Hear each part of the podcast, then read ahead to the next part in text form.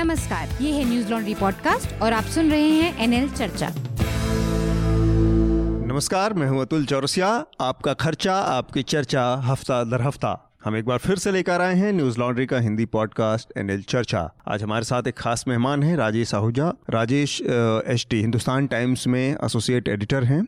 राजेश आपका बहुत बहुत स्वागत है। शुक्रिया। और इसके अलावा हमारे साथ न्यूज़ लॉन्ड्री के हमारे असिस्टेंट एडिटर राहुल कोटियाल है। राहुल आपका भी स्वागत है। शुक्रिया। इस बार की चर्चा हम शुरू करें। उससे पहले एक बार सरसरी तौर पर मैं जल्दी से जो आज के विषय हैं उनके बारे में अपने श्रोताओं को जानकारी दे देता हूँ।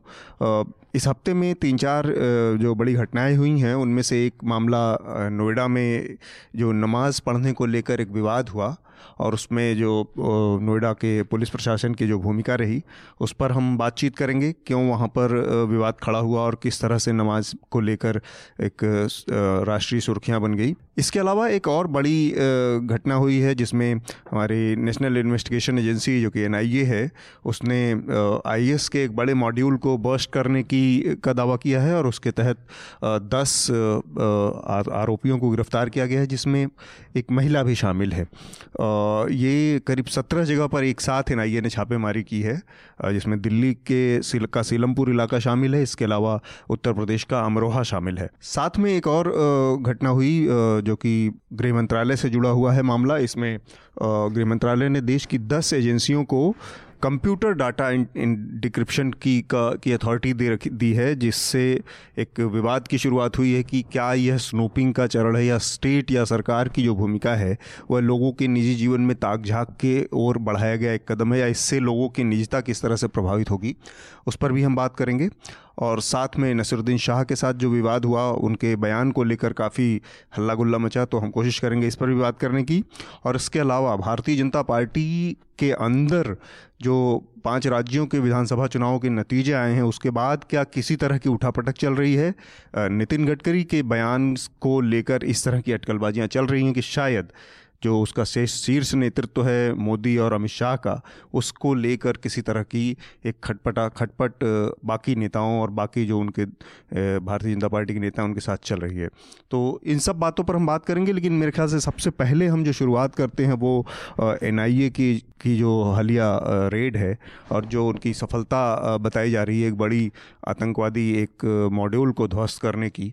तो हमारे साथ राजेश हैं। राजेश ने एनआईए को काफ़ी अच्छे से कवर भी किया है, लंबे समय से कवर करते आ रहे हैं। राजेश, मैं जानना चाह रहा हूँ आपसे कि एनआईए ने इसको दावा किया कि उसका एक काफ़ी समय से इंटरसेप्ट कर रही थी और उसमें जो शामिल लोग हैं, जिन दस लोगों को गिरफ़्तार किया गया, वो एक, जो आई का एक इंडियन चैप्टर जैसा कुछ खड़ा करने की कोशिश कर रहे थे। जो हमारे यहाँ के सुरक्षा एजेंसियों की भूमिका है या जिस तरह के, का, के टाइमिंग है तो अक्सर ये सवाल खड़ा कर दिया जाता है कि चुनाव का मौसम है या एजेंसियाँ जो सरकार उस समय सत्ता में रहती है उसके इशारे पर काम करती हैं। इसीलिए बाद में हमने देखा कि इंडियन मुजाहिदीन के नाम पर बहुत सारे लोगों को गिरफ़्तार किया गया बहुत सारे युवाओं को लेकिन कोर्ट में वो चीज़ें तय साबित नहीं हो पाती हैं। तो क्या एनआईए या सीबीआई या जो हमारे टेर, एंटी टेरर जो स्टाफ है इस तरह की जो संस्थाएँ हैं वो वास्तव में राजनीति के इशारे पर काम करती हैं वास्तव में उनकी अपनी एक इंडिपेंडेंस भी है और वो उसके तहत काम करने के लिए स्वतंत्र हैं देखिए सबसे पहले मैं इस केस के बारे में बात करना चाहूँगा जो हाँ। कि हमें एनआईए के अधिकारियों से पता चला है कि ये जो पूरा मॉड्यूल है हम्म। ये चार महीने से सर्वेलेंस पे था हम्म। और एनआईए के अधिकारियों का कहना है एनआईए के अधिकारियों का कहना है जी और और वो इनकी जो आपस में चर्चा है उस पर नज़र रख रहे थे और इनका एक हैंडलर है जो कि हिंदुस्तान से बाहर है अभी वो कहाँ पर है पता नहीं क्योंकि उसका जो पूरा का पूरा कम्युनिकेशन है वो लेयर्ड था। इन लोगों ने उस हैंडलर ने इन लोगों को उकसाया और इन लोगों को एक दस्ता बनाने को बोला। और ये मैं आपको बता दूँ कि ऐसा पहली बार नहीं हुआ है। पिछले तीन साल में दर्जनों ऐसे दस्ते जो हम्म। कि इस्लामिक स्टेट से इंस्पायर्ड हुए। वो हैदराबाद में केरला में हम्म। राजस्थान में उत्तर प्रदेश में तमाम जगहों पे पकड़े गए हैं और अभी तक खुशकिस्मती की बात यह है कि उनमें से सिर्फ़ एक घटना को छोड़ के एक हम्म। मध्य प्रदेश में ट्रेन में ब्लास्ट हुआ था एक दस्ता ऐसा जो बना था वो कर पाया था हम्म। उसके अलावा बाकी तमाम मामलों में ये दस्ते कुछ कर पाते उससे पहले ही इनका भंडाफोड़ हो गया तो ये कहना मेरे हिसाब से सही नहीं हुआ कि ये इलेक्शन को देखते हुए इसका इसका मतलब एनआईए ने इसकी हम्म। घोषणा की है। अब ये एनआईए की जाँच जो है अभी इस मसले पर शुरू हुई है और ये देखना होगा कि ये जाँच को वो किस किस तरीके से आगे बढ़ाते हैं। उसके बाद इनको एक चार्जशीट फ़ाइल करनी पड़ेगी। चार्जशीट फ़ाइल करने के बाद इनको अपने अपना जो आरोप है वो हम्म। कानून अदालत में साबित करने पड़ेंगे। तो इनके लिए एक लंबा रास्ता है।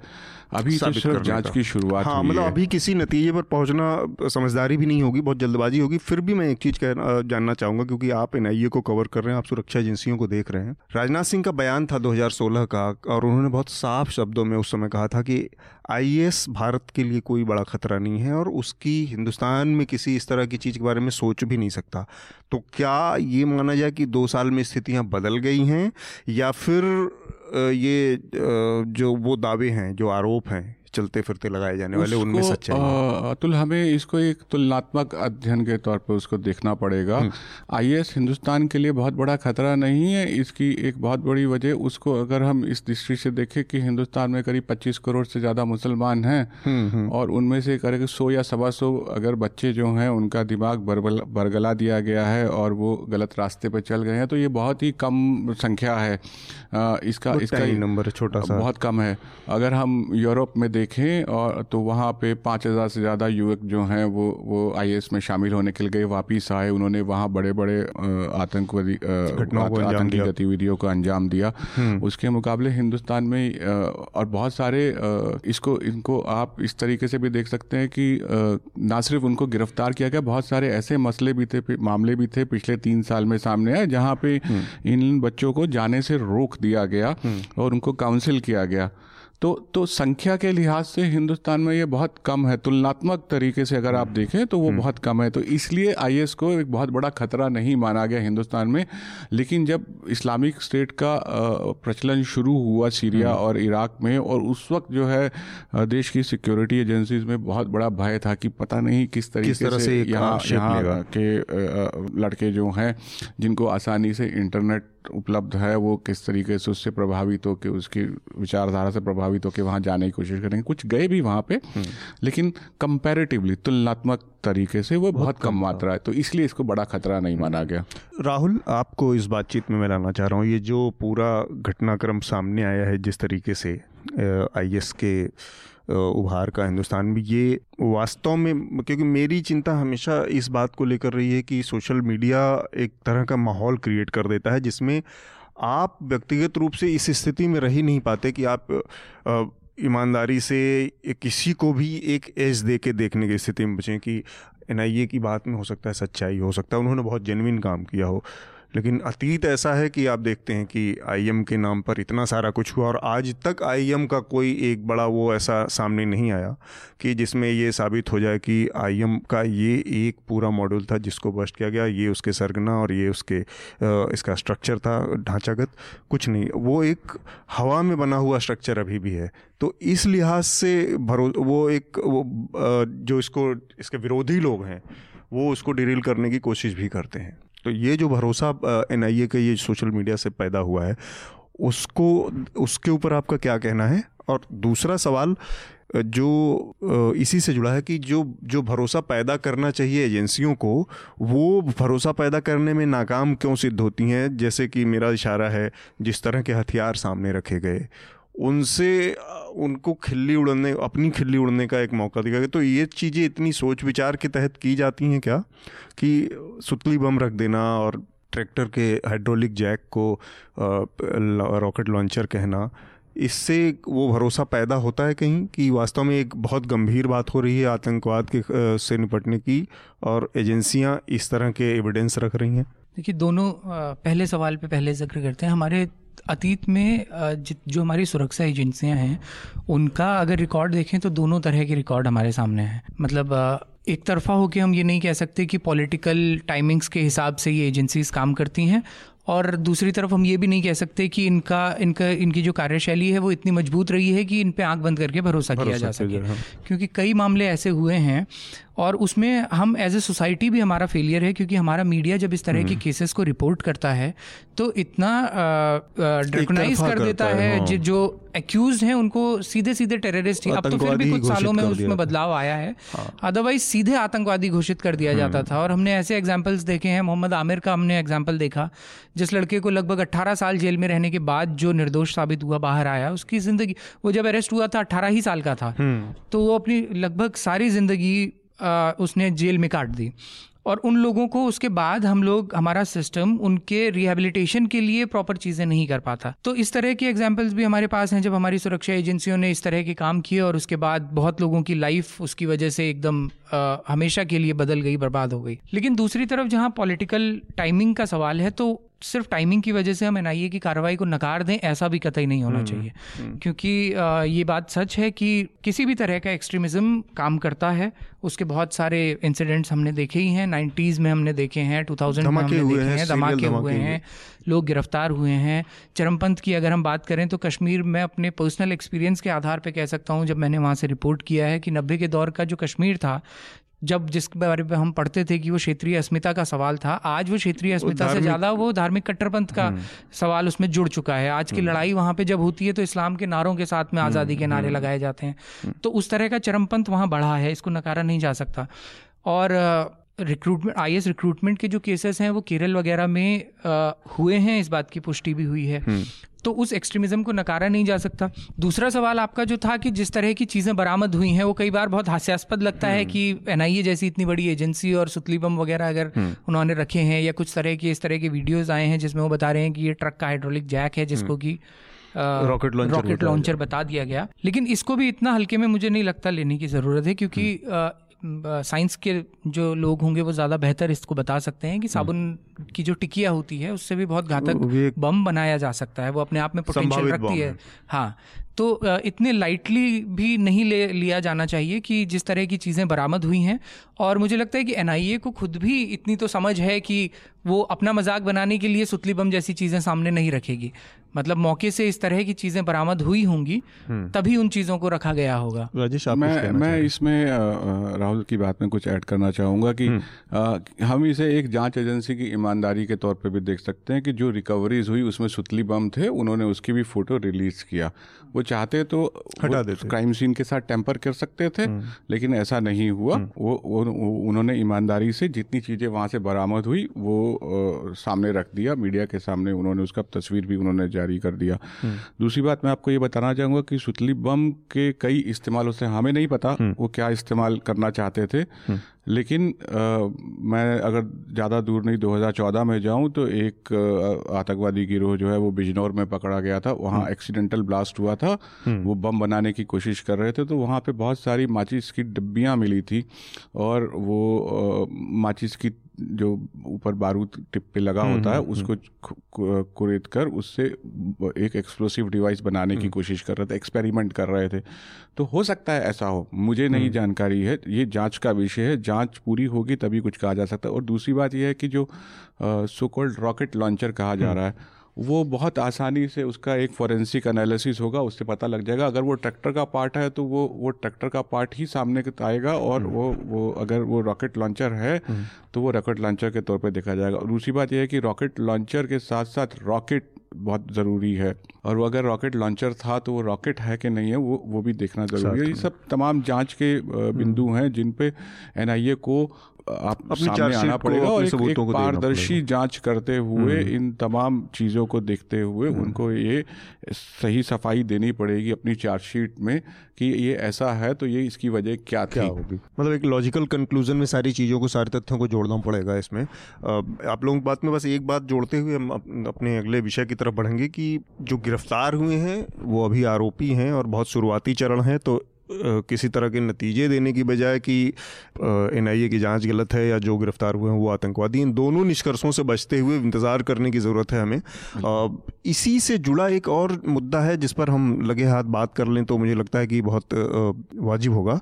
हमारे वित्त मंत्री हैं अरुण जेटली उन्होंने बयान दिया कि जो स्नूपिंग का ऑर्डर आया है वो जिसमें सरकार ने 10 एजेंसियों को ऑथराइज़ किया है डाटा इंक्रिप्शन के लिए, जो आपके कंप्यूटर के इनसाइड डाटा को भी ट्रेस कर सकती है, उसको एक्सेस कर सकती है, उसको उसको नज़र बनाए रख सकती है। तो अरुण जेटली का लॉजिक ये तर्क ये था कि अगर ये इंक्रिप्शन के या उसमें निगरानी के अधिकार नहीं होते तो एनआईए को इतनी बड़ी सफलता नहीं मिलती। तो इस लिहाज से देखें तो ये बहुत सही चीज़ लगती है कि आप आतंकवाद को रोकने के लिए, आतंकवाद से के समस्या से निपटने के लिए स्नूपिंग को वाजिब ठहरा रहे हैं। लेकिन इसका दूसरा पहलू ये है कि जो हमारा निजता का अधिकार है और कोई सरकार अगर वेंजेंसफुल है, बहुत ही दुर्भावना में काम करने वाला कोई एक व्यक्ति जिसके पास सत्ता है, ताकत है, उसको इस तरह के कानून का संरक्षण अगर मिल जाए तो जो संवैधानिक अधिकार अभी ज़्यादा दिन नहीं हुआ निजता के अधिकार को परिभाषित किए हुए सुप्रीम कोर्ट को वो किस तरह के कॉन्फ्लिक्ट पैदा कर सकते हैं? आप दोनों लोगों की राय इसमें जानने के बाद फिर हम इसको आगे इस बहस को बढ़ाएँगे। सो so, जहाँ तक मुझे जेती साहब के बयान का सवाल है वो मुझे लगता है कि वो वो बहती गंगा में उन्होंने हाथ धो लिया। कोई ऐसा मामला एकदम इमीडिएटली उनके सामने आया था और और इस पूरे सरकार के ऑर्डर को लेकर राजनीतिक बवाल चल रहा था तो उन्होंने हम्म। उसको जायज़ ठहराने के लिए इसका एग्ज़ाम्पल दे दिया। ja आ, लेकिन आ, इस मामले में अगर अगर आज कांग्रेस पार्टी इसको एक राजनीतिक मुद्दा बना रही है तो ये भी याद रखना होगा कि 2009 में जब आईटी हम्म। एक्ट के रूल्स जब बने थे जिसमें जिसमें ये कहा गया था कि सरकार एजेंसीज को नोटिफाई करेगी तो उसको यूपीए की सरकार थी और तो नोटिफिकेशन करके ये तय करना था कि किस हाँ, किस एजेंसी को अधिकार आज, आज कांग्रेस जो है इसका विरोध कर रही है लेकिन वो रूल्स जो है उन्हीं की सरकार के टाइम पे बने थे हम्म। तो तो ये निशानी है कि आम चुनाव नज़दीक हैं इस बात को लेकर और हर मुद्दे को लेकर उसको एक राजनीतिक नज़रिए से तोला तोला और परखा जा रहा है। तो ये एजेंसियाँ जो है नोटिफाई की जानी थी 2009 में या 2010 तक हो जानी चाहिए थी लेकिन ये आठ साल तक मामला लटका रहा। इसको लेके बहुत सारी जो गृह मंत्रालय के अधिकारी हैं उनकी कैफियत ये है कि इसकी वजह से उनको दिक्कत आ रही थी। बहुत जो हमको कंप्यूटर मॉनिटर करने के लिए जो जो सर्वर्स हम्म। हैं वो हिंदुस्तान से बाहर हैं जब वहाँ पर रिक्वेस्ट भेजा जाता है तो वो वो एक कोर्ट अप्रूव रिक्वेस्ट होना चाहिए। उसमें अगर एजेंसी नॉमिनेटेड नहीं है कानून के तहत तो उस पर सवाल खड़ा किया जा सकता है। और और इसलिए ये दस एजेंसियाँ जो है नोटिफाई की गई हैं। गृह मंत्रालय के अधिकारियों का ये भी दावा है कि अब सिर्फ़ ये दस एजेंसियाँ ही हैं जो कि अधिकृत हैं डेटा हम्म। लेने के लिए। इससे पहले ऐसा ऐसा अधिकार किसी भी एजेंसी के पास कोई भी गृह सचिव के पास केंद्रीय गृह सचिव के पास जा तो सकता कोई भी कर सकता था। कोई भी जाके कह सकता था। दूसरा ये है कि इसको सर्विलेंस जो है वो एक आज के जीवन की एक सच्चाई है। हम्म। उसको उसको हम इस तरीके से देखें कि कोई भी उसका गैर कानूनी इस्तेमाल नहीं करे। सर्विलेंस से और जो हमारी प्राइवेसी है और हमने कोई अपराध नहीं किया और हम किसी शक के दखेरे में नहीं है तो वो किसी के पास भी ऐसा ऐसा हथियार जो है ऐसा साधन उनके पास नहीं होना चाहिए कि वो हमारी निजता का उल्लंघन कर सकें। ज़रूरत इस बात की है कि इन सब उपायों का कड़ाई से पालन किया जाए और एक साफ़ साफ़ सज़ा का प्रावधान हो जो लोग इसका उल्लंघन करते हैं हम्म। उनको इसका इसका खामियाजा भुगतना पड़े और मैं आपको याद दिलाना चाहूँगा कि 2013 के पास आसपास एक राजनीतिक कंट्रोवर्सी बहुत ज़बरदस्त बनी थी हम्म। उसमें अरुण जेटली जो कि उस वक्त राज्यसभा में विपक्ष के नेता थे उनके कुछ करीबियों का और लोग कहते हैं कि उनके खुद के कॉल डेटा रिकॉर्ड्स जो हैं जो कि फ़ोन रिकॉर्ड्स जो हैं वो निकाल लिए गए थे हम्म।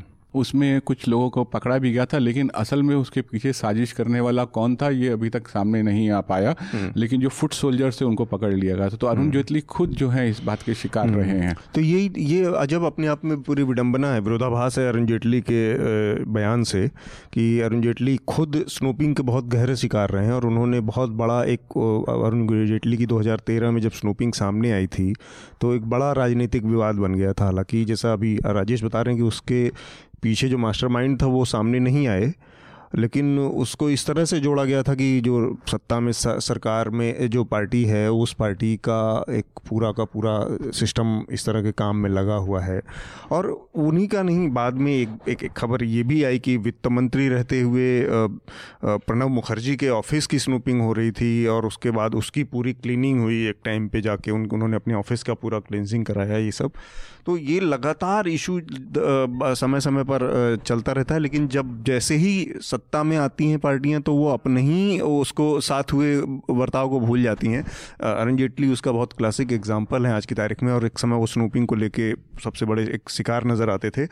जो निजता का कानून है जो सुप्रीम कोर्ट ने, एक तो ये है कि इस जो नया अभी दस एजेंसियों को नोटिफाई कर दिया गया है कि यही करेंगी निगरानी, उसमें जुडिशियल जो निगरानी से परे रखा गया है इसको। ये कितना बड़ा खतरा है और ये कितना बड़ा खतरा है सुप्रीम कोर्ट के द्वारा या जो हमारा कॉन्स्टिट्यूशनल वो राइट निजता का अधिकार तय किया गया है उसके लिए। देखिए जुडिशियल पार्ट पे आने से पहले मैं हम्म। जेटली जी ने जो जो मैं सर की बात से बिल्कुल एग्री करता हूँ कि बहती गंगा में हाथ धोने वाली जो उनकी बात है वो कुणाल हम्म। कामरा एक कॉमेडियन है स्टैंड अप कॉमेडियन वो एक हाँ। बात को बार बार कहते हैं ना कि ये हम्म। ये सरकार जो है वो पेट्रियोटिज्म का कार्ड को एकदम अपने शॉपिंग कार्ड के वाउचर की तरह इस्तेमाल करती है कि जहाँ भी वो फंसती है तो कह देती है कि एकदम सियाचिन में हमारे जवान लड़ रहे हैं तो जैसे ही स्नूपिंग वाले मामले में सरकार फंसने लगी तो जेटली जी ने एनआईए वाला कार्ड आगे कर दिया कि नहीं देखिए इतने इंपॉर्टेंट चीज़ के लिए हमें इसकी ज़रूरत है लेकिन लीगल फ्रेमवर्क जो हमारा है उस नज़रिए से इस पूरे चीज़ को देखना ज़्यादा इंपॉर्टेंट है क्योंकि हमारे लीगल फ्रेमवर्क में कहीं बहुत ज़्यादा खामियाँ हैं। हम्म। देखिए सुप्रीम कोर्ट ने अपने डिसीज़न में ये तो बता दिया कि right to privacy is a fundamental right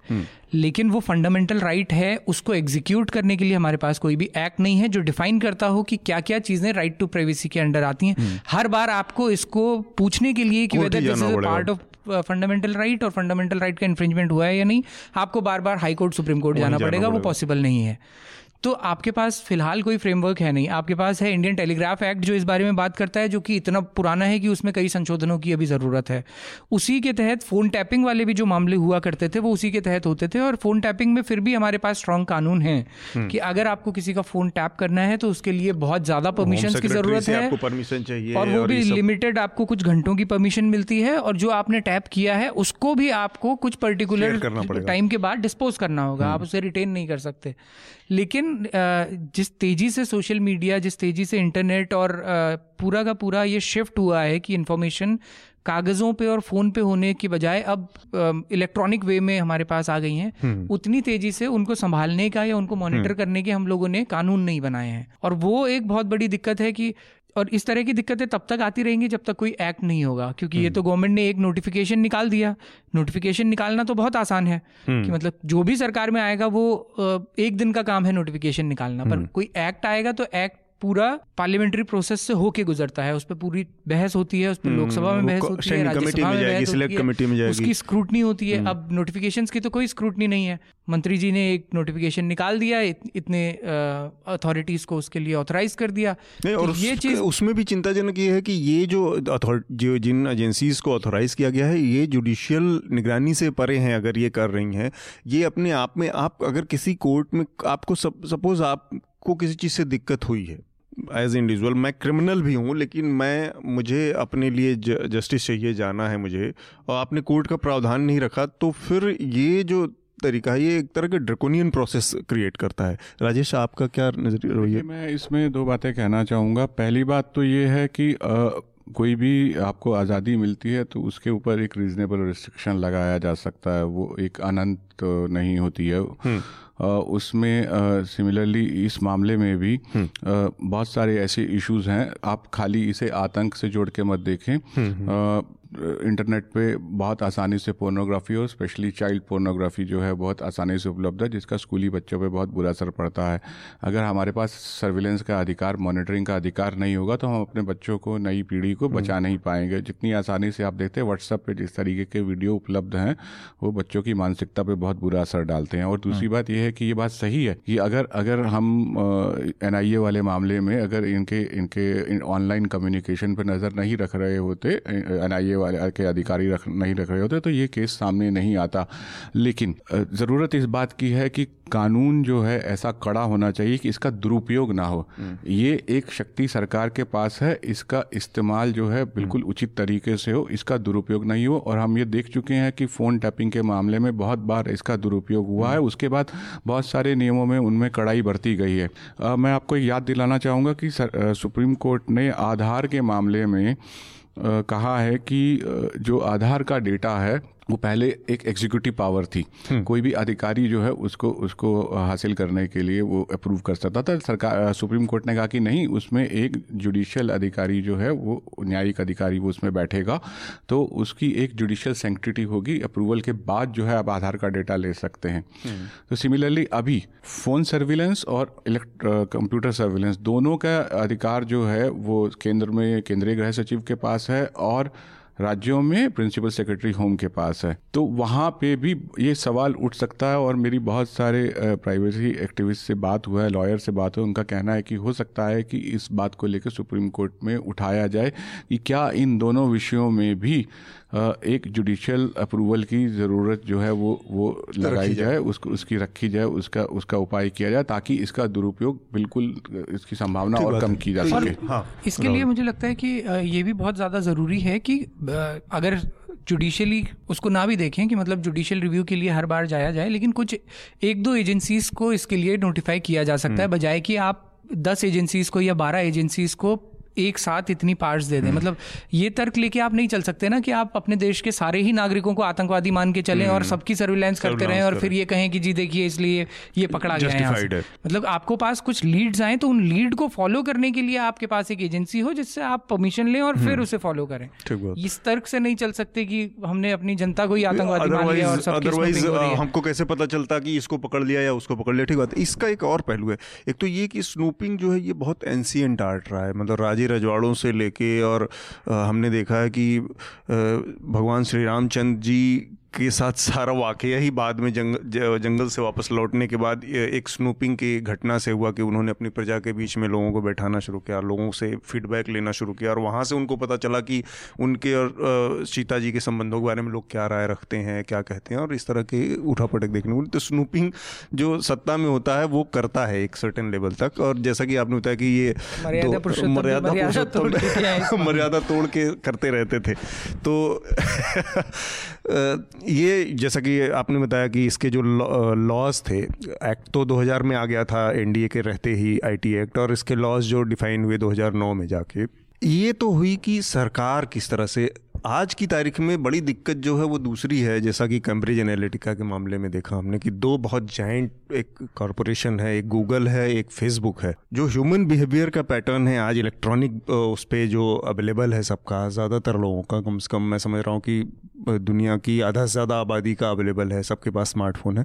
तो ये जो प्राइवेट स्नूपिंग हो रही है, इस, ये ये भी उसका एक पहलू है। ये भी एक बड़ा ख़तरा है। और ये जो कंपनियाँ कर रही हैं तो हम नॉर्मली सरकारों को लेके बहुत टची हो जाते हैं कि सरकार ऐसा कर रही है, सरकार, क्योंकि हम सरकार से जवाब ले सकते हैं, लेकिन इन प्राइवेट कंपनियों को जवाबदेह बनाने के लिए ज़ाहिर बात है, ये सरकारें ही करेंगी। उनको जवाबदेह बनाने की दिशा में कोई भी खाली एक आध बार हमने देखा है कि वो अपने नथुने फड़काते हुए एकदम से रविशंकर प्रसाद आते हैं और कहते हैं कि हम इनसे जवाब ले लेंगे और इनको तलब कर लेंगे ये कर लेंगे। लेकिन आज तक प्राइवेट कंपनियों की स्नूपिंग को जबकि बहुत सीरियस रेट है इसके ऑन रिकॉर्ड डाटा हैं कि किस तरह से हमारे लोगों मतलब आम लोगों के पर्सनल बिहेवियर और उनके इनसाइड इन्फॉर्मेशन को चुनाव प्रभावित किए गए चुनावी चुनाव प्रभावित किए गए हैं फेसबुक द्वारा और गूगल द्वारा। हम एक सर्च मारते हैं और अचानक से एक मेल भेजते हैं और उससे जुड़ी तमाम इन्फॉर्मेशन अचानक से वहाँ पे पॉपअप होने लगती है हमारे कंप्यूटर के स्क्रीन पे। ये जो चीज़ें हैं इसको लेकर हम इतने वो क्यों रहते हैं? मतलब एकदम पूरी तरह से पूरी तरह से तो नहीं कहूँगा लेकिन ये कि ज़्यादातर लोग उसको लेकर एकदम नज़रअंदाज कर देते हैं इस समस्या को। तो इसमें बहुत सीधा सा कारण ये है कि अगर आपको इन कंपनियों की स्नूपिंग से बचना है तो आपको इनके ऐप्स का इस्तेमाल करना बंद करना पड़ेगा। ये ये सुविधा आपके पास है आप आप फेसबुक का इस्तेमाल मत कीजिए। अगर आपको अपनी निजता आपकी प्राइवेसी आपको बहुत प्यारी है तो आप ये मान के चलिए कि ये तमाम कंपनियाँ जो हैं आपके ऑनलाइन डेटा आपके ऑनलाइन बिहेवियर पर नज़र रखती हैं क्योंकि इनको अपने विज्ञापन बेचने हैं इनको हम्म। वहाँ पे तमाम तरह की चीज़ें बेचनी है और और उससे बड़ी बात यह है कि जो आपका पर्सनल डेटा जो आपका पर्सनल बिहेवियर ऑनलाइन बिहेवियर है उससे आपके बारे में जानकारी है और उस उस डेटा के ग्राहक जो हैं उसके उसको ख़रीदने वाले लोगों की कमी नहीं है हम्म। तो यहाँ पे लेकिन क्योंकि ये प्राइवेट कंपनियाँ हैं और इसमें विकल्प आपके अपने हाथ में है। अगर आप इससे बचना चाहते हैं तो आप इनका इस्तेमाल नहीं करें। नहीं बहुत सीधी सी बात यह है। तो ये इसमें और कोई दूसरा विकल्प नहीं है। नहीं दूसरा विकल्प ये है कि सरकारें अगर इस मामले में सोच लें और इस तरह के कठोर कानून इस तरह के बना सकें कि आप सर्विस प्रोवाइड कर रहे हैं, सर्विस प्रोवाइडर हैं आप जीमेल चाहे हो या आप सोशल मीडिया प्लेटफॉर्म हो, लेकिन आप उनके इनसाइड इन्फॉर्मेशन को आप उनके इनबॉक्स में घुस के उस इन्फॉर्मेशन को क्यों वो कर रहे हैं? नहीं, लेकिन एक पहलू ये भी है कि आप ये जो है फेसबुक है व्हाट्सएप है, इसके टर्म्स एंड कंडीशंस पे इसके जो यूज़र्स हैं वो एग्री करते हैं। उसके बाद में उनकी इन्फॉर्मेशन हालाँकि यूज़र्स वो इतना डिटेल्ड है कि यूज़र उसको समझ नहीं पाता पढ़ नहीं पाता। इसमें दो चीज़ें हैं। एक तो ये है कि आपने टर्म एंड कंडीशन में सब कुछ डाल दिया कि हम ये भी करेंगे हम वो भी करेंगे ये वो करेंगे और तब वो एग्री करता है। मैं कहता हूँ ये बनाया किसने? ये कंपनी ने बनाया है। और वो एक लीगल प्रोसेस से होता है कंपनी लॉ हो कंपनी एक्ट हो किसी भी तरह से एक वेरीफाई होता है। इस तरह के लॉज को आपने उसमें डालने की छूट भी कैसे दी है? क्यों दी है? कि हम आपके इसमें घुसेंगे। आप इसको हटा सकते हैं। आप सर्विस प्रोवाइडर हैं, आप सर्विस प्रोवाइड कर रहे हैं, इसके बदले में आप पैसा पा रहे हैं या इंटरनेट प्रदाता कंपनियाँ हैं, दुनिया भर की चीज़ें लेकिन आप इसमें डाल के केवल और एकदम से गंगा स्नान कर लेते, सारे पाप धुल गए कि हमने तो अपने उसमें एक उस लॉ ये भी डाल रखा था कि आप ये ये हम आपका ये एक्सेस करेंगे, और लास्ट में आपने डाल दिया पाँच हज़ार वर्ड के कंडीशन टर्म कंडीशन नीचे डाल दिया आई एग्री तो एक तो किसी के पास पढ़ने की फुर्सत नहीं है, दूसरा पढ़ने के बाद उतना टेक्निकल चीज़ों को समझने की वो नहीं है, वक्त नहीं है। समझने वाला भी दो चार आदमी होगा तो मैं कह रहा हूँ कि सरकारों की भूमिका यहीं पर तो आती है कि कोई भी प्राइवेट कंपनी अपने तमाम तरह के रेगुलेटरी अथॉरिटी इसीलिए तो बनाते हैं कि वो ऊपर से नज़र रखती है ट्राई की टेलीकॉम सेक्टर में कोई वो ना करे, फलाना रेगुलेटरी अथॉरिटी है, वो इसमें कोई वो ना करे। तो इन कंपनियों को भी इस तरह के ड्रेकोनियंस वो इस तरह के जब मनमाने कानून या टर्म एंड कंडीशन उसमें शामिल करती है तो इससे रोकने का भी प्रावधान किया जा सकता है। वही मैं कह रहा हूँ कि सरकारों की यहाँ पर या जो अथॉरिटीज़ हैं, उनकी भूमिका बनती है। मैं आपसे जो मैं पहले पहले बात कर रहा था, वो मैं आपको बहुत प्रैक्टिकल नज़रिए से हम्म। कह रहा था कि कि आप किसी भी ऐसी ऑनलाइन कंपनी जो कि बहुत बड़ी कंपनियाँ हैं और, और उन पे काबू हिंदुस्तान की सरकार जो है उन पर काबू पा पाए वो बहुत मुश्किल लगता है मुझे। हम्म। आ, मैं आपको बता दूँ कि लॉ इन्फोर्समेंट एजेंसीज की बहुत सारी रिक्वेस्ट होती है डेटा की जो कि व्हाट्सअप के लिए डेटा मांगते हैं वो काफ़ी समय तक पेंडिंग रहती हैं।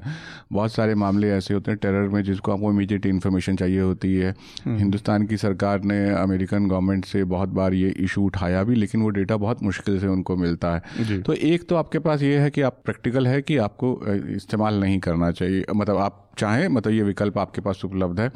दूसरा ये है कि जो मैंने पहले कहा कि आपको जो भी आपके डेटा का दुरुपयोग करेगा उसको उसको पकड़ने के लिए आपको कड़े कानून बनाने की ज़रूरत है और उन पर कड़ाई से अमल करने की ज़रूरत है।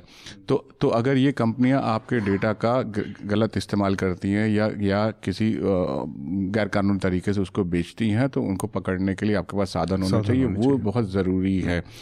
कानून का कड़ाई से पालन और कड़े कानून। यूएस सीनेट ने यूएस सीनेट ने मार्क जकबर्ग को बुलाया उनको तलब किया उस बातचीत हुई तो इससे एटलीस्ट एक लेवल पे डिटरेंस स्टैब्लिश हुआ कि आप इतना मनमानी नहीं कर सकते हैं।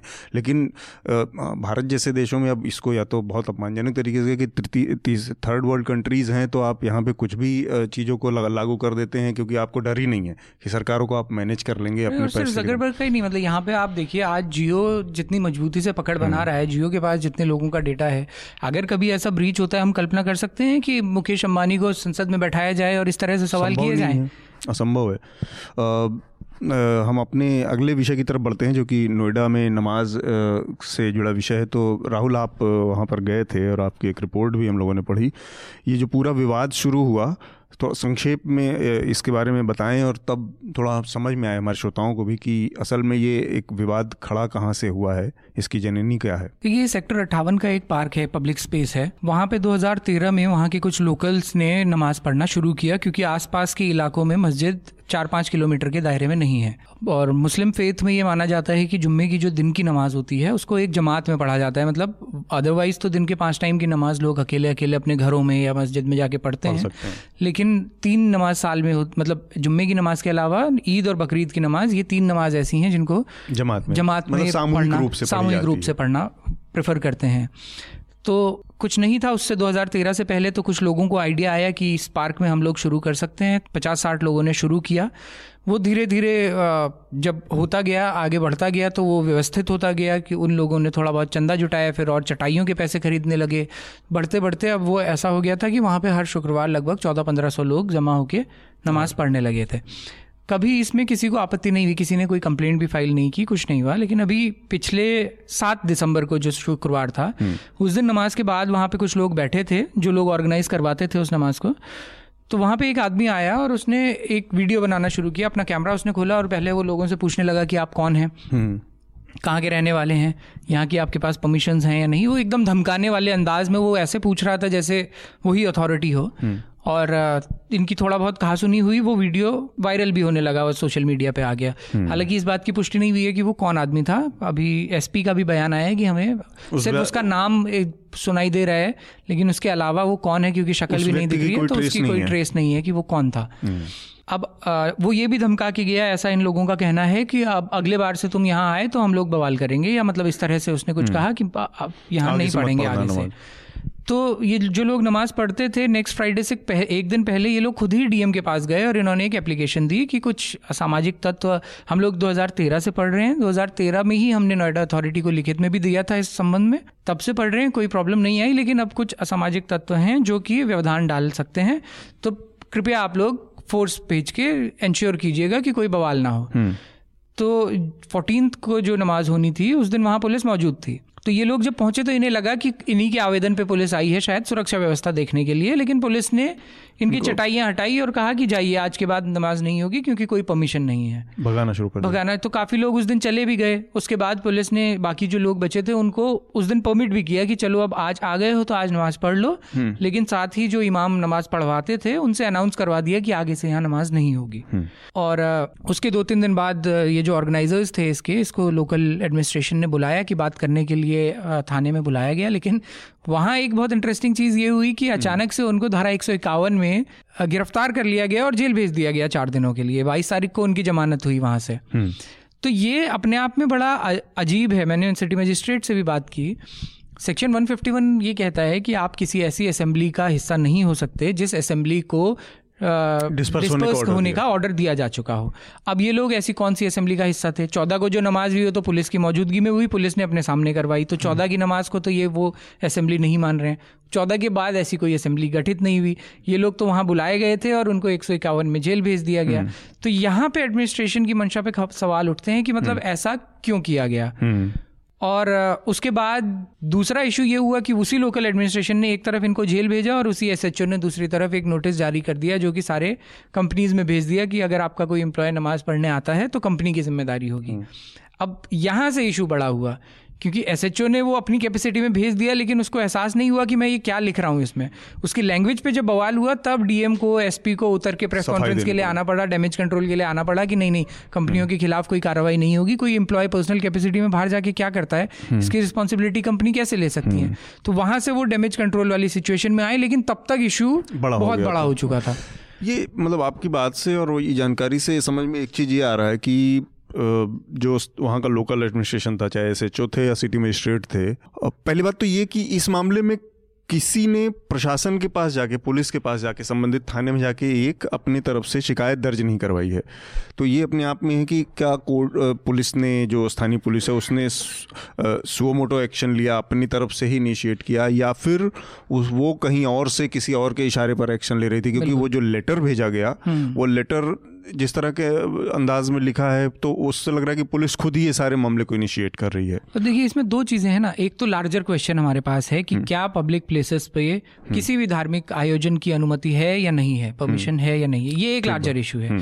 लेकिन इस मामले में हम देखते हैं तो प्रशासन ने जो नोटिस भी जारी किया वो स्पेसिफिकली सेक्टर 58 के उस पार्क में पढ़ी जाने वाली नमाज़, नमाज़ के के लिए ही इशू किया तो है। उसने और पब्लिक गैदरिंग और तमाम बाकी और जगह कितनी तरह की चीज़ें होती हैं उसके लिए वो नहीं है। नोएडा हम्म। प्रशासन ने पूरे नोएडा के लिए भी वो नहीं किया है हम्म। जिलाधिकारी ने पूरे ज़िले के लिए नहीं किया है। हम्म। सिर्फ़ एक स्पेसिफिक जगह के लिए वो किया है तो इसलिए ये सवाल ज़्यादा उठते हैं। तो मतलब मुझे पर्सनली जिस तरह से मैंने इस मामले को फॉलो किया मुझे ये लगा कि ये लोकल एडमिनिस्ट्रेशन की मिसहैंडलिंग के कारण मामला इतना बड़ा हुआ।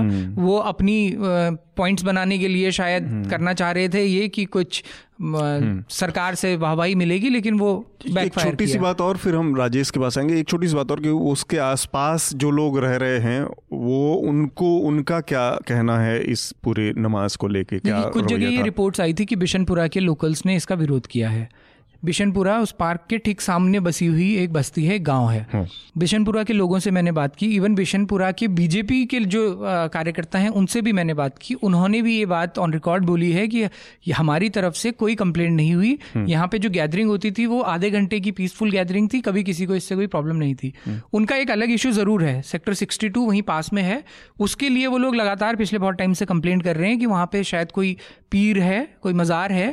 उस मज़ार पे सभी धर्मों के लोग जाया करते थे लेकिन वहाँ पे नमाज़ पढ़ना शुरू हो चुका है तो उसके लिए ये लोग कंप्लेंट कर रहे थे कि ये यहाँ पे रोकी जानी चाहिए क्योंकि हम्म। ये सभी धर्मों के लोग यहाँ आते हैं और ये धीरे धीरे अगर इस तरह हम्म। से होगा तो ये आगे जाके विवाद होगा इस पे हम्म। वो सेक्टर 62 का मामला बिल्कुल डिफरेंट मामला है वो हाँ। अलग इशू है लेकिन इस पर्टिकुलर जगह के लिए जहाँ का ये विवाद हुआ लोकल्स ने कभी कोई, कोई कंप्लेंट फ़ाइल नहीं की थी और कभी कोई तो, विवाद भी नहीं हुआ था जिसके कि प्रशासन ऐसे कदम ले ले कि विवादों को देखते हुए तो इसमें बस एक ही चीज़ समझ में आ रही है कि जो इसमें उस आदमी को खोजा जाना चाहिए जिसने वीडियो बनाकर इस सारे विवाद की हम्म। शुरुआत की और उस पर पुलिस ने सुओ मोटो एक्शन लिया तो इसके सूत्र ज़्यादा पकड़ में आएँगे कि आखिर में पुलिस को ये ज्ञान आया कहाँ से कि इसको हटाया बढ़ाया जाए।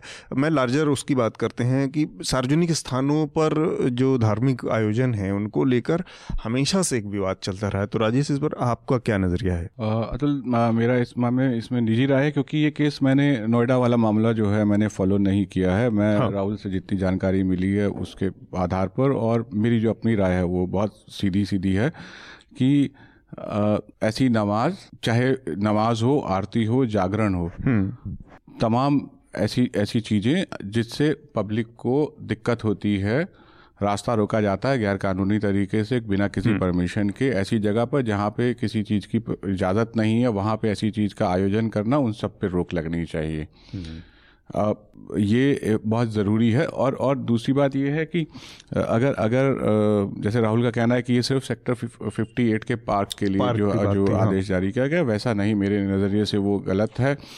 ना सिर्फ़ वहाँ पे नमाज़ रुकनी चाहिए बल्कि बाकी तमाम जगहों पे पूरे नोएडा के लिए यहाँ पे होना चाहिए। जहाँ जहाँ अगर परमिशन है जहाँ जहाँ सरकार इजाज़त देती है कि ऐसा आप आयोजन कर सकते हैं। ऐसे बहुत से पार्क होते हैं जहाँ पे जागरण हो रहा है गैदरिंग की इजाज़त होती है। आप सरकार से परमिशन लेके आप ऐसी गैदरिंग कर सकते हैं। करते हैं। तो वहाँ पे ये किया जाए तो उसमें कोई दिक्कत नहीं है। आ, बाकी तमाम जगहों पे उसकी रोक होनी चाहिए। हम्म, ठीक बात है। So, इसमें एक दो चीज़ें और हम्म। हैं कि सुप्रीम कोर्ट के एक जजमेंट को बार बार कोर्ट किया जाता है जिसमें ये कहा गया है कि सार्वजनिक स्थलों पर धार्मिक आयोजन नहीं होने चाहिए। सुप्रीम कोर्ट का ही लेकिन दूसरी तरफ़ इस्माइल फारूकी वाला बहुत पॉपुलर जजमेंट है जिसमें सुप्रीम कोर्ट ने ये माना था कि मस्जिद जो है mosque are not an integral part of Islam मस्जिद इस्लाम का इंटीग्रल पार्ट नहीं है और नमाज़ कहीं खुले में किसी भी मैदान में किसी सार्वजनिक स्थल पे पढ़ी जा सकती है। हम्म। तो ये दोनों चीज़ें अल्टीमेटली फिर कॉन्ट्राडिक्ट करती हैं एक हम्म, दूसरे को। एक हम्म। तरफ़ आप कहते हैं कि मस्जिदों को कोई ज़रूरी नहीं है आप सार्वजनिक स्थान पे नमाज़ पढ़ लीजिए और बात खत्म कीजिए। सार्वजनिक स्थान पे लेकिन जब नमाज़ होती है तो दूसरे तरह के इश्यूज़ उत्पन्न होते अच्छा, हैं। ये बहुत संभव और दूसरा है हाँ। एक चीज़ और थी दूसरा कि हमारा जो सेक्युलरिज्म है इंडिया का सेक्युलरिज्म वो वेस्ट से बहुत अलग है। मतलब हमारे हमारा हम अपने आप को तब भी सेकुलर कहते हैं जब हमारे पहले राष्ट्रपति जाके सोमनाथ मंदिर का या शिलान्यास करवाते हैं। हाँ उद्घाटन करवाते हैं। हम तब भी अपने आप को कहते हैं जब हमारे प्रधानमंत्री जीतते ही गंगा आरती के लिए पहुँचते हैं। तो हमारा सेक्युलरिज्म वो वाला सेक्युलरिज्म नहीं है जहाँ पे सरकार खुद को धार्मिक चीज़ों से बिल्कुल अलग रखती हो हम्म। हमारा सेक्युलरिज्म वो है जहाँ पे हम लोग इन्वॉल्व होते हैं और दूसरे को भी छूट देते हैं आप अपना प्रैक्टिस कीजिए तो इस इस तरह के सेक्युलरिज्म में हमको बहुत ज़्यादा सहिष्णु होना ही पड़ेगा हम्म। मतलब हम उस आ, उस फीलिंग के साथ में उस रिटेंशन के साथ में नहीं चल सकते कि ये चीज़ें बिल्कुल भी नहीं की जाएँगी आदर्शवादी स्थिति है कि हम ये कल्पना करें कि स्टेट पूरी तरह से धर्म धर्म से जुड़े मामलों से अलग हो पाएगा। हिंदुस्तान में तो ये संभव है नहीं क्योंकि आपने नहीं संभव जो, मतलब साल के तीन सौ पैंसठ दिनों में से ढाई सौ दिन तो कर रहा हूँ। मैं सिर्फ़ ये कह रहा हूँ कि जो ऐसी जगह जहाँ पे ऐसी गैदरिंग की इजाज़त, इजाज़त है जहाँ पे ऐसी गैदरिंग हम्म, हम्म। हो सकती है वहाँ हम्म। पे ऐसी गैदरिंग की जाए।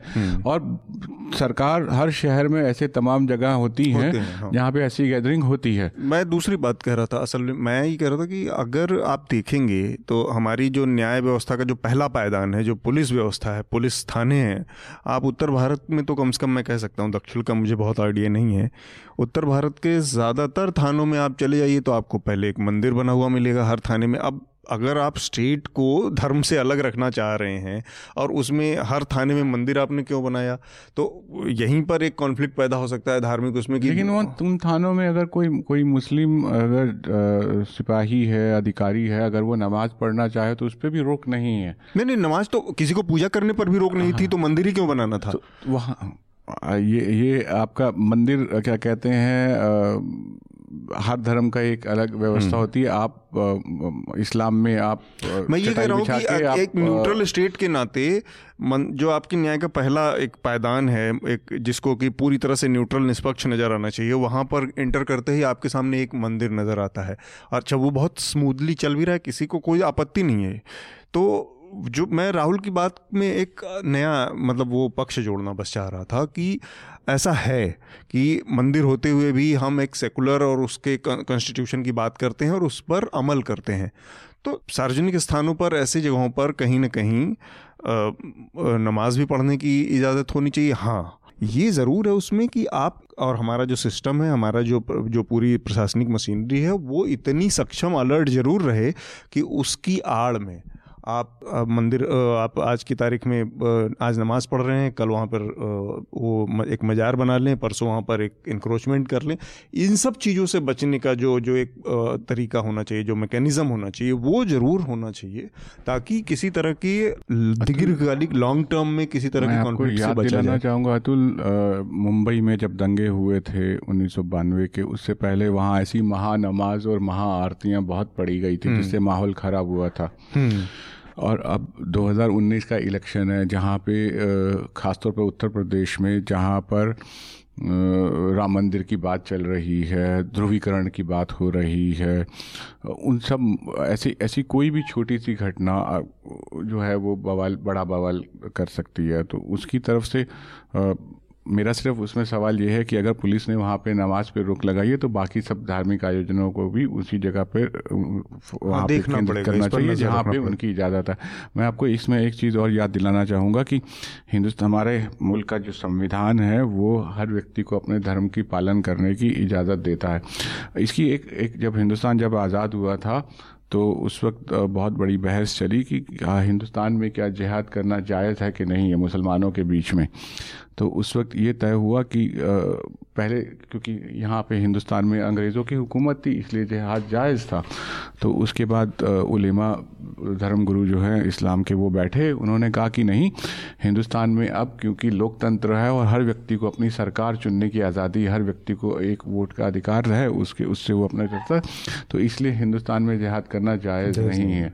तो एक सेकुलरिज्म की जो भावना थी वो उस वो समय थी। की थी, थी और उसमें ये था कि, हर व्यक्ति को अपने धर्म की पालन करने की इजाज़त है। यहाँ पे कोई रोक नहीं है धार्मिक। तो वो रोक जो है व्यक्तिगत तौर पर तो वो वो बहुत सही है। लेकिन सामूहिक आयोजन के वक्त आपको ये ध्यान रखना होगा कि किसी भी जनता के किसी भी वर्ग को उससे दिक्कत नहीं हो। ठीक बात है। हम अपने आखिरी विषय की तरफ़ बढ़ते हैं। जो संक्षेप में इस पर आप लोगों की टिप्पणी लेंगे और फिर अपने आज के चर्चा को रोकेंगे। एक बया बयान आया नितिन गडकरी का जिसमें उन्होंने कहा कि अगर जीत का श्रेय लोगों को जाता है, नेताओं को तो जब एम पी एम एल हारते हैं तो उसकी रिस्पॉन्सिबिलिटी कौन लेगा? और इसको इस तरह से इसकी व्याख्या की गई, इसको परिभाषित किया गया कि वो जो तीन राज्यों में भाजपा को बड़ी हार मिली है, हिंदी हार्टलैंड में, राजस्थान, छत्तीसगढ़ एमपी में, उसके बाद जिस तरह से नरेंद्र मोदी और अमित शाह की स्थिति डामाडोल हुई है, उस पर एक एक प्रहार है। तो अमूमन हम देख रहे हैं पिछले पाँच सालों में, चार पाँच सालों में कि ये जो दो जोड़ी है नरेंद्र मोदी और अमित शाह की, ये एक इतनी ताकतवर ताकतवर स्तंभ बन गया है कि इसके तरफ़ कोई बोलना तो दूर मतलब टेढ़ी नज़र भी नहीं उठा सकता। तो ऐसे में गडकरी के इस बयान के मायने यही थे जो कि अंदाज़ा लगाया जा रहा है इस समय कि उन्होंने उनको निशाना पे रख कर ही ये बयान दिया होगा। अतुल मैं उस फ़ंक्शन में मौजूद था जब हम्म। नितिन गडकरी जो है इस बारे में बात कर रहे थे और वो एक कोई लिखा हुआ भाषण नहीं था और उसके बाद उसमें उन्होंने उनको इंटेलिजेंस अधिकारियों को वो संबोधित कर रहे थे उन्होंने आंतरिक सुरक्षा की कोई बात नहीं की इंटेलिजेंस से कोई जुड़ी बात नहीं की उन्होंने कहा कि मैनेजमेंट की human resource management human relationship इस तरीके से उनकी बात शुरू हुई और कई विषयों को टच करते करते उन्होंने एक रो में बोला कि अगर मैं क्या कहते हैं जब आ, मेरी एक बार चर्चा हो रही थी महाराष्ट्र के एक बड़े नेता के साथ और उस पर बात सवाल ये हुआ कि हमारे जो कैंडिडेट हैं उनकी गुणवत्ता की हम कभी बात नहीं करते हैं हम उनको इलेक्टिबिलिटी के हिसाब से उनको कि वो चुने जाने लायक हैं कि नहीं इस बात पर चुन लेते हैं। उसके बाद ये होता है कि जब वो ठीक नहीं निकलते तो जब हमने पेड़ जो है बबूल का बोया तो आम हमें नहीं मिल सकते। उसी रो में उन्होंने कहा कि अगर मैं अध्यक्ष होता तो ये एम एल एम पी अगर अगर हार जाते तो उसकी ज़िम्मेदारी जो है वो मेरी बनती है। और साथ में वो I S I P S अधिकारियों की बात भी कर रहे थे। तो किसी के सवाल का जवाब दे रहे थे। अब उस पूरे मसले में उनका जब वो बात ये कह रहे थे तो शायद उनका ध्यान इस बात पे नहीं था कि इस बात को उनके साथ जोड़ दिया जाएगा कि बीजेपी तीन राज्यों में चुनाव हार गई है उस बात से जोड़ दिया जाएगा। लेकिन आ, मेरा यह मानना है कि नितिन गडकरी भाजपा के पूर्व अध्यक्ष रहे हैं और और 2019 में आम चुनाव के बाद जैसी भाजपा की सीटें आएँगी उसमें नितिन गडकरी जो है एक बहुत अहम भूमिका में हो सकते हैं। वो प्रधानमंत्री पद के दावेदार भी हो सकते हैं इसलिए उनके शब्दों को उनको सोच के बोलना चाहिए। अगर उन्होंने सोच के नहीं बोला है तो ये अलग बात है, लेकिन उनके शब्दों के मायने तो निकाले जाएँगे। ठीक बात है। जी, जिस तरह की जो स्थिति है जैसा राजेश ने बताया कि आरएसएस के भीतर भी नितिन गडकरी की जो स्थिति है, वो बहुत मज़बूत है। मतलब वो बहुत उनके संबंध ऐसा माना जाता है। खुद भी नागपुर से ही चुनाव लड़ते रहे हैं और उनके जो संबंध हैं आरएसएस में, बाकी नेताओं के मुकाबले ये माना जाता है कि बहुत अच्छे हैं, मधुर संबंध है इस तरह की। तो 2019 में किसी तरह की परिस्थिति बनने पर, और एक चीज़ ये भी माना जाता है कि वो अकेले आदमी हैं इस सरकार में जिसने अपने मंत्रालय के ज़रिए, अपने कामकाज के ज़रिए अपनी एक स्वतंत्र छवि फिर भी निर्मित किए रखी, बनाए रखी। बाकी सारे लोगों को, सारे मंत्रालयों को फिर भी जिस तरह के एकाधिकारवादी रवैये से चलाया है मोदी और अमित शाह की जोड़ी ने, उसमें अकेले एक गडकरी हैं जिन्होंने कि अपने मंत्रालय के कामकाज से अपनी पहचान बनाई या उसके एक स्वतंत्र छवि फिर भी बनाए रखी है। तो वो इस तरह की, वो ज़रूर शख्सियत हैं कि जो इस जोड़ी को चुनौती दे सकने की स्थिति में सबसे ज़्यादा हो सकते हैं। ऊपर से 2019 में जो परिस्थितियाँ बनेंगी, अगर बीजेपी पीछे छूटती है तो उस स्थिति में निश्चित रूप से ये जो आरएसएस का प्लान भी होगा, जिसमें एक स्वीकार चेहरे की ज़रूरत पड़ेगी, जिसमें कई और लोगों को जोड़ने की ज़रूरत पड़ेगी तो ऑब्वियसली नितिन गडकरी का, को उस नज़रिए से भी देखा जाना चाहिए, जिस तरह से उन्होंने पार्टियों के साथ संबंधों को अपने विकसित किया है, बाकी पार्टियों को, चाहे वो भले डी एन में ना हो, फिर भी उसके साथ उन्होंने अपने संबंधों को किया है। तो राहुल, आपने जो ये बयान देखा, जैसे राजेश का कहना है कि वो एक फ्लो में बोल रहे थे, फिर भी क्या नितिन गडकरी के बयान को केवल एक इस कॉन्टेक्स्ट में देखा जा सकता है? या फिर वास्तव में उनका इशारा राजनीति में अटल बिहारी वाजपेयी के बारे में माना जाता है कि वो इशारे इशारे में ही सारी बातें कहते थे और फिर लोग उसके अंदाज मतलब निकालते रहते थे। क्योंकि उन्होंने उन्होंने जो बात बोली मुझे लगता है हाँ वो बिल्कुल सही है कि हो सकता है उन्होंने फ्लो में बोला हो लेकिन फ्लो में बोलना भी इस पर निर्भर करता है कि आपका एटीट्यूड क्या है। हम्म। है ना? इस समय अगर आप देखेंगे बीजेपी हम्म। में दो तरह के एटीट्यूड वाले लोग हैं। जिनमें नाइन्टी परसेंट इस एटीट्यूड वाले हैं कि जो कुछ किया मोदी जी ने किया हम्म। वो उनकी छवि के नीचे इतना दब गए हैं हम्म। इस एटीट्यूड वाले बहुत कम लोग हैं जो पर्सनल कैपेसिटी में उसको क्वेश्चन करने वाली चीज़ें बोल पाएँ हम्म। कभी इस तरह की बात बोल पाएँ कि ज़िम्मेदारी लेना पड़ेगा अदरवाइज़ आप बाकी बड़े नेताओं को भी देखें तो विधानसभा चुनाव में हार का ठीक रहा वो राज्यों के नेताओं पर ही फोड़ देते हैं। मतलब हम्म। उसके लिए कोई ये कहने की हिम्मत नहीं करता कि मोदी जी की लोकप्रियता कम हो रही है हम्म। या हमारे जो चाणक्य हैं उनकी चाणक्य नीति में कोई खोट आने लगा है हम्म। या इनकी किसी भी लेवल पे किसी भी तरह की कमी रह गई है। इस तरह की चीज़ें नहीं बोली जाती। फ्लो में भी नहीं निकलती इन लोगों के मुँह से। जो लोग एकदम भक्तिभाव में हैं बीजेपी के बड़े नेता भी उसमें शायद शामिल हैं। राहुल नितिन गडकरी की ऐसी हैसियत है पार्टी में और और और जैसे अतुल ने कहा कि आरएसएस की जो कर्म भूमि है मुख्यालय नागपुर में उनकी राजनीति है। वो ऐसी बात बोल सकते हैं नहीं can get away with that also जी नहीं लेकिन इतने ही बड़े चेहरे अगर हम और देखें सुषमा स्वराज हैं अरुण जेटली हैं राजनाथ सिंह हैं इनसे उम्मीद नहीं कर सकते कि ये फ्लो में भी ऐसी बात बोल पाए। बनस्पत ये इनके मतलब ये भी उतने ही बड़े कद के नेता हैं लेकिन वो मैंने जो शुरू में कहा कि ये एटीट्यूड वाली बात इसीलिए यहाँ पे आ जाती है कि आपको ये भी संभावनाएँ देखनी है कि 19 में कुछ परिस्थितियाँ बदलेंगी तो 19 में आप उस बैकअप के साथ में खड़े होगे हम्म। जिस बैकअप जो बैकअप शायद अरुण जेटली सुषमा स्वराज या राजनाथ सिंह के पास नहीं होगा हम्म। अगर ये वाला धड़ा टूटता है तो नहीं उसमें भी अरुण जेटली और लोगों के साथ हमेशा एक नेगेटिव जो पॉइंट वो ये है कि उनके साथ संघ उस तरह से नहीं है जिस तरह से नितिन गडकरी के साथ है। तो इसलिए भी गडकरी की स्थिति इन सारे लोगों में कहीं ज़्यादा मज़बूत है। आ, मैं इसमें 2019 में चुनाव में क्या परिस्थितियाँ बनेंगी वो अभी पाँच महीने बहुत बड़ा वक्फा होता है। हम्म। हफ़्ता दर हफ़्ता सिचुएशन जो है वो चेंज होती है। लेकिन ये बात सही है कि जो प्रधानमंत्री नरेंद्र मोदी के अलावा जो जो बड़े दावेदार हैं हम्म। प्रधानमंत्री पद के बीजेपी में उसमें राजनाथ सिंह और नितिन गडकरी जो हैं वो वो हम्म। दो नाम जो हैं सबसे ऊपर लिए जा सकते हैं। और राजनाथ सिंह ने जो है जब से सरकार बनी है उन्होंने ये ठान रखा कि वो जो कुछ बोलेंगे तौल कर बोलेंगे। तो तो वो हाँ। नपे तुले बयान है हाँ, उनके हाँ, जो कि अक्सर निंदा के रूप में आते हैं सामने। तो लेकिन ऐसी संभावना मतलब मुझे तो हालाँकि मैंने बीजेपी को बहुत ऐसे फॉलो नहीं किया है पॉलिटिकली और रिपोर्टिंग के तरीके से लेकिन ऐसी संभावना की कल्पना करना तो मुझे अभी समझ में नहीं आता कि कोई ऐसी संभावना बन भी सकती है जिसमें मोदी की जगह मतलब कोई और के चेहरे के साथ में बीजेपी 2019 चुनाव से पहले तो खैर नहीं जाने नहीं वाली जाने है, वाली है हाँ। लेकिन चुनाव के बाद भी ऐसी परिस्थितियों का बनना बहुत मुश्किल है। कि किसी और को प्रधानमंत्री पद मिले नहीं वो बनना इसलिए संभव है क्योंकि अगर ये संख्या पर निर्भर करेगा तो चुनाव बाद की ही परिस्थितियाँ हैं चुनाव से पहले हाँ। तो बीजेपी बिना मोदी के जाने की सोच भी नहीं सकती चुनाव बाद की परिस्थितियाँ नेता है मोदी उनके सबसे बड़े बस्कट हैं हम्म। मोदी की जो पहचान है वो देश के एक सर्वे हुआ था जिसमें ये निकला था कि जहाँ लोग बीजेपी हम्म। की ऐसी जगह है हिंदुस्तान में जहाँ बीजेपी की पहुँच नहीं है लेकिन वहाँ लोग मोदी को जानते मोदी को जानते हैं। Modi has transcended the expand of BJP so so उसमें मोदी सबसे बड़े नेता हैं। हम्म।